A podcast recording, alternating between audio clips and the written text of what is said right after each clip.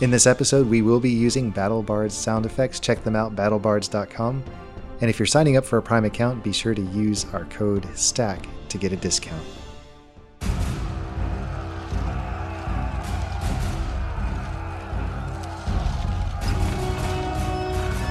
Flavoring up Thieves' Cant.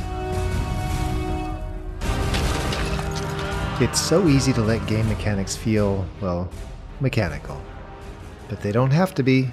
Dungeons and Dragons and other RPGs draw from rich sources, and if we know a little bit more about these, we can find ways to use the extra detail to enrich our games. In our last Flavoring Up Creation Corner episode, we looked at the Barbarian's Rage feature, and I hope you enjoyed as much as I did the process of looking into some of the underlying source material for that. I also thought it was fun to look at how to bring some of those elements into a game. As we dive into another Creation Corner episode today, we'll look at another aspect of the core rules and try to pull on history and literature in a similar way.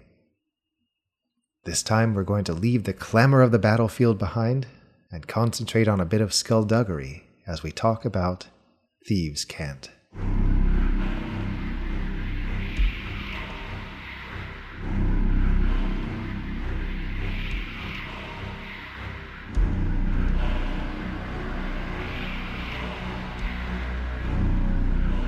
If you've ever played a rogue, you've seen that the class picks up two second level features. One of them, Cunning Action, seems to get lots of in game exposure, and for good reason. It's incredibly useful in battle. Being able to dash, disengage, or hide without giving up an action is a wonderful ability, and if used well, can help the rogue continue to be his sneaky little self, pouring on the damage and slipping into the shadows to do it all over again. But the other, might be a bit of a head scratcher. It's called Thieves' Cant, and here's the description right out of the player's handbook. During your rogue training, you learned Thieves' Cant, a secret mix of dialect, jargon, and code that allows you to hide messages in seemingly normal conversation. Only another creature that knows Thieves' Cant understands such messages. It takes four times longer to convey such a message than it does to speak the same idea plainly. In addition, you understand a set of secret signs and symbols used to convey short, simple messages, such as whether an area is dangerous, or the territory of a thieves' guild, whether loot is nearby, or whether the people in an area are easy marks or will provide a safe house for thieves on the run. Neat! Now, what on earth do I do with that, as a player or as a DM? If you're like me, you've probably never played in a campaign where this feature plays much of a role and I can understand why. Things like cunning action are easy to fit in because combat is a part of most D&D games. If a player's up on the character's features, it's easy enough to work in, especially since it offers a signal advantage in combat. But thieves' cant? Well, that requires a dungeon master to invest extra effort and plot work to think of how to appropriately and meaningfully work a secret language and writing into a game. That's not as easy to work in, and frankly, I don't blame DMs who let this go by the board. However, I think there's some meat to this concept, so I think it'll be fun to take on this topic to explain its origins and think of some engaging ways to push Thieves' Cant into the limelight. Who knows? Maybe we'll start a revolution today. I think it makes most sense to begin by defining our terms. The thieves part, that's easy enough for us, but cant isn't an everyday word, so let's take a quick look. According to the Oxford English Dictionary, cant means to sing or chant, but the details of the derivation and development of sense are unknown. So far as the evidence shows, the verb appears in English first applied to the tones and language of beggars, the canting crew. This, which according to Harman was introduced around 1540, may have come down from the religious mendicants or beggars, or the word may have been actually made from Latin or Romanic in the rogues' jargon of the time. The speech or phraseology of beggars, etc., and sense connected therewith, a whining manner of speaking, especially of beggars, a whine. And finally, the peculiar language or jargon of a class, the secret language or jargon used by gypsies, thieves, professional beggars, etc., any jargon used for the purpose of secrecy. So that's what the Oxford English Dictionary has to say. And as a side note, I'm working from an older version of that dictionary. For your awareness, the Merriam Webster Online Dictionary is careful to point out that the word gypsy is generally frowned upon today due to stereotypes that have been tied to the name. The people associated that were commonly called gypsies in the 15 and 1600s prefer to go by Romani today. I tend to use Romani myself out of respect for the culture, but because much of the source material we're considering in this episode is older, we're bound to hear and read a lot of the word gypsy. At this point, I think it's important to say that although there are lots of ideas about where and when cant originated, nothing is definitive. The origins are about as murky as the lives of those who used it. If you look at the topic for long, you'll see some colorful origin stories for sure, and it's tempting to want to pick any one of them as the source, but it's difficult to say with certainty that this was indeed where it began. So, to summarize that definition, cant started as a verb in the mid 1500s and meant a type of speech spoken by a specific class of people.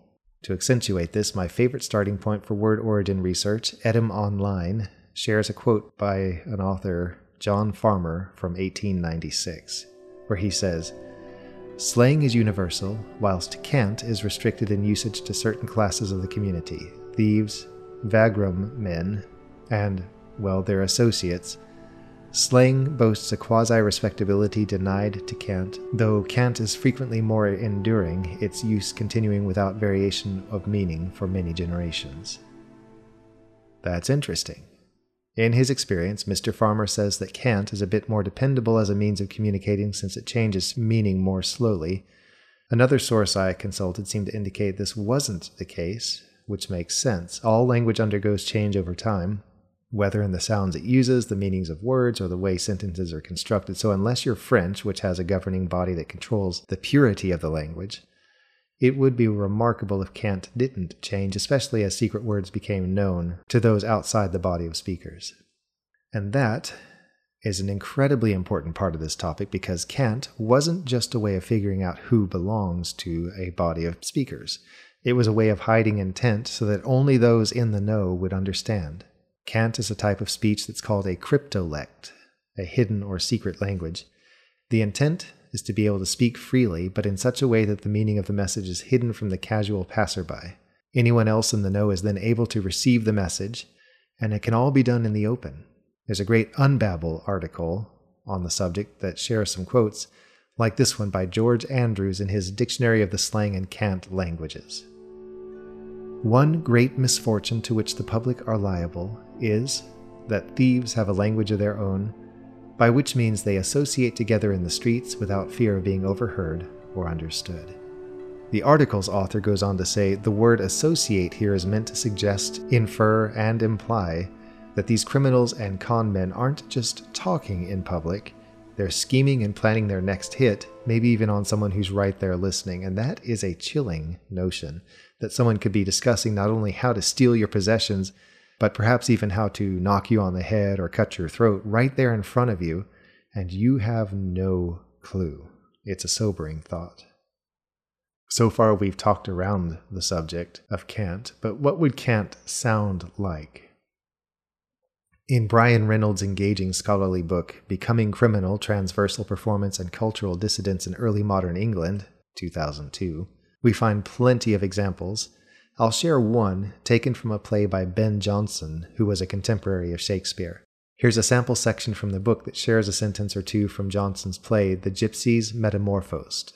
In this book, he writes a character displays his proficiency in cant when he speaks of a young gypsy, the offspring of a sheriff's daughter and a gypsy captain, who must march in the infant's equipage till with his painful progenitors he be able to beat it on the hard hoof to the benebaus or the Stowling Ken, to nip a yan or cly the yark. Translation The young criminal must associate and operate with the other inexperienced criminals, march in the infant's equipage, until he learns enough to participate with his elders, painful progenitors, in the hard life of crime, hard hoof, to cut a purse or be whipped, to nip a yan or cly the yark, and go with them to the alehouse benebaus, or place in which stolen goods are received and disposed of, Stowling Kin. A short way down the same page, the author shares a quote from the same play, spoken by the same character. If here we be a little obscure, it is our pleasure, for rather then we will offer to be our own interpreters.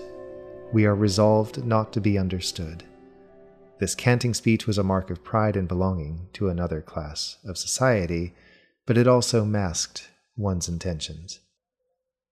And what a grip that society had on the more respectable sort. The criminal underworld was apparently as riveting to the England of the 15 and 1600s as it is to us today. You can't look through our streaming services without seeing numerous offerings that deal with crime, documentaries about serial killers, procedural crime dramas, heist movies, and so on. Just like today, looking at the seedy world of crime was equally a form of popular entertainment and appeared very often in books and plays of the day. In 1566, English Justice Thomas Harman wrote a book entitled A Caveat, or Warning for Common Cursetors, vulgarly called Vagabonds. To gather the material for this short book, he basically collared people who looked sketchy and enticed them to share information about their lives and their language with promises of food or sometimes threats of imprisonment. The result is a short treatise that outlines numerous examples of the different types of con men and women and the types of tricks they played to steal from and take advantage of others.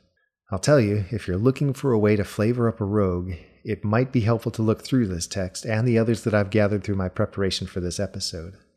All the texts are freely available, some on university sites, but most on the lovely Internet Archive, a site that I have come to treasure for access to old texts. If anything we talk about in this episode has piqued your interest, please be sure to check the show notes because I provided links to several books related to this topic. If I count correctly, I've pulled together the text for nine books from this time, so there's a rich mine of detail waiting for your clever mind to go to work. I'll conclude this brief literature review by saying I've only scratched the surface on the history of Thieves' Cant. It looks like there's a vast body of writing out there, both modern scholarship and contemporary writing, that gives us insight into this language that is meant to obscure criminal intent. Please be sure to check out those resources, but be ready to read stuff written several hundred years ago. Now for a few other examples. It's entirely possible that a resourceful dungeon master could totally go digging and restore a form of this canting language for in game use and that could be a fun addition. But the good news is you don't have to go to a lot of trouble to do so because there are other forms of specialized communication that are more accessible and closer to us in time. Consider these alternate forms of specialized speech. The first is Cockney rhyming slang. This form of speaking originates in London's East End and is a way of speaking that replaces a common word with a rhyming alternate. For example, if I were to mention that someone put his hat on his head, a way to do so in this slang would be to say, he put his hat on his loaf of bread, where loaf of bread is the rhyme for head and replaces it. Now for the fun part. Over time, as these rhymes become commonplace among those who use the slang, people familiar with it could begin to shorten things up and just reduce it to, he put his hat on his loaf. With that familiarity, it wouldn't take long for a sentence in which the uninitiated can understand every word individually to still be unintelligible. Mission accomplished. A second interesting possibility is the cryptic symbology of the group of transient workers that we call hobos. When we think of hobos, we might think of a scruffy guy walking around with a bindle stick over his shoulder, and that is certainly a part of the culture. Hobos really became a growing part of the US population in the years following the American Civil War and picked up in the early 1900s. Hobos are distinct from tramps in that while both travel, hobos are looking for work. Of course, this was an uncertain life, and those rootless travelers were often regarded with suspicion. Because of this, they quickly devised a means of communicating through a shared visual language, a written or physical medium that conveyed information about a place or people. I remember first learning about this and being amazed by the concept when my granny told me about my Uncle Carl, who had discovered that hobos apparently left signs on their Florida farm, indicating that it was a safe place to find short term work. This was done either through stones piled in a certain way on the edge of their farm, or through symbols scratched or painted onto a wooden post or something similar. What was fun and neat to me is that my uncle figured out what these signs were saying and managed to leave some signs of his own to communicate back, which is just a cool notion. I found a couple articles that share both the history and some of the symbols of this written language, and these might be helpful for you to look at if you're considering using a visual cant in your game world. The final example I want to share is the authentication aspect of hidden knowledge. We deal with this some when we quote lines from a movie that we've both seen. If I share a quote from a movie and we've both seen it, you recognize I'm quoting it and you quote a different line back, we've just established that we both know something. And having determined this shared knowledge, we've verified something between us. And maybe that changes how we interact with each other because we're both in the know.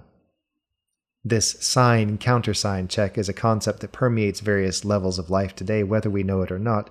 For instance, computer encryption relies on public and private keys that are verified between sender and receiver to establish identity. When I was in the Army, we were taught the importance of using challenges at the guard post. We were given a challenge word and a response word for the day, and those moving past the guard point were supposed to know both parts of the phrase.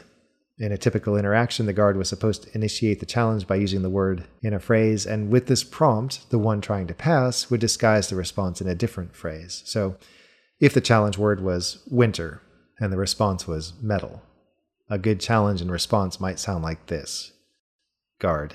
You can only grow strawberries in a greenhouse in the winter. Other person. I've heard if you don't, the berries could taste like metal. By using several distinct words, the guard and the one being challenged understand the shared concepts and prove their knowledge. The same concept is involved in intricate handshakes used in certain situations between people who know each other well, where if you don't shake just the right way, then you've just blown it. That's a lot, We've covered quite a few things. We've looked at what cant is, we've looked at where it's come from, kind of, and some examples. So, with all that as a foundation, how might we use Thieves' Cant in a game? I know there are creative minds that will come up with far more wonderful ideas than I have, and if you do, I'd love to know what you think of. But here goes four ideas that I have come up with.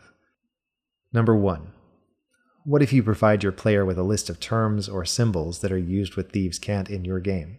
Then, if you sprinkle in some of these phrases in places where you want your rogue to have access to hidden information, it becomes a role playing element to tease out that information.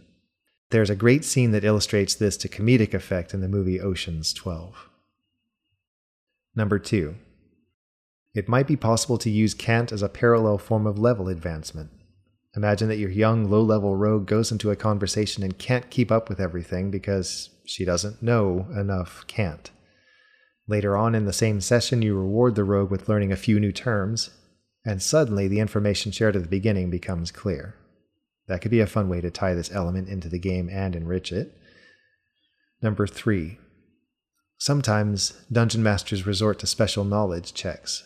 In the case of the rogue, however, instead of reaching for the dice, consider asking the player to make the appropriate hand sign, give a specialized door knock, or perform an intricate handshake in real life.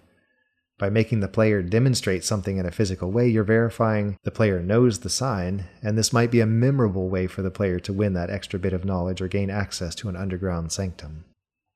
And number four, one last possible idea is the picture wall. As an example, if the party's looking for instructions to get somewhere in a large city, draw the wall in that smelly alley behind the sketchy tavern and show the party a bunch of graffiti scrawled all over it. There could be letters, numbers, symbols, all sorts of visual distraction in the picture, and to most players it should be a jumble. But if you do it right, there could be a symbol in the right place that points the direction to go, provides a clue to the next stop in the search, or warns of danger. What you provide is up to you, but again, it could be a memorable way of dressing up an information encounter and giving your rogue a chance to shine. I think that's enough for now. So now I have some questions for you, Stackers. Have you played in a game where Thieves' Cant played a front stage role? What made it special? Do you have other ideas for how to use this feature in a game? If you have answers to any of these questions, we would love to hear from you, and you know where to find us Twitter and Instagram at Stack of Dice, email at stack.o.dice at gmail.com, or on Discord. I'm curious to know what you think and to see your brilliant ideas. Please do share them with us because I benefit from your great ideas too. With that, I'll put my flavor shaker away for now, but I'll be on the lookout for another subject for a future Creation Corner. If you have ideas for a flavoring up episode, please send that our way also. There's lots to dig into in the Player's Handbook and the Dungeon Master's Guide, and we can find ways to improve and flavor up our games together. Thank you so much for listening, and I'll see you at our table again next time right here at Stack of Dice.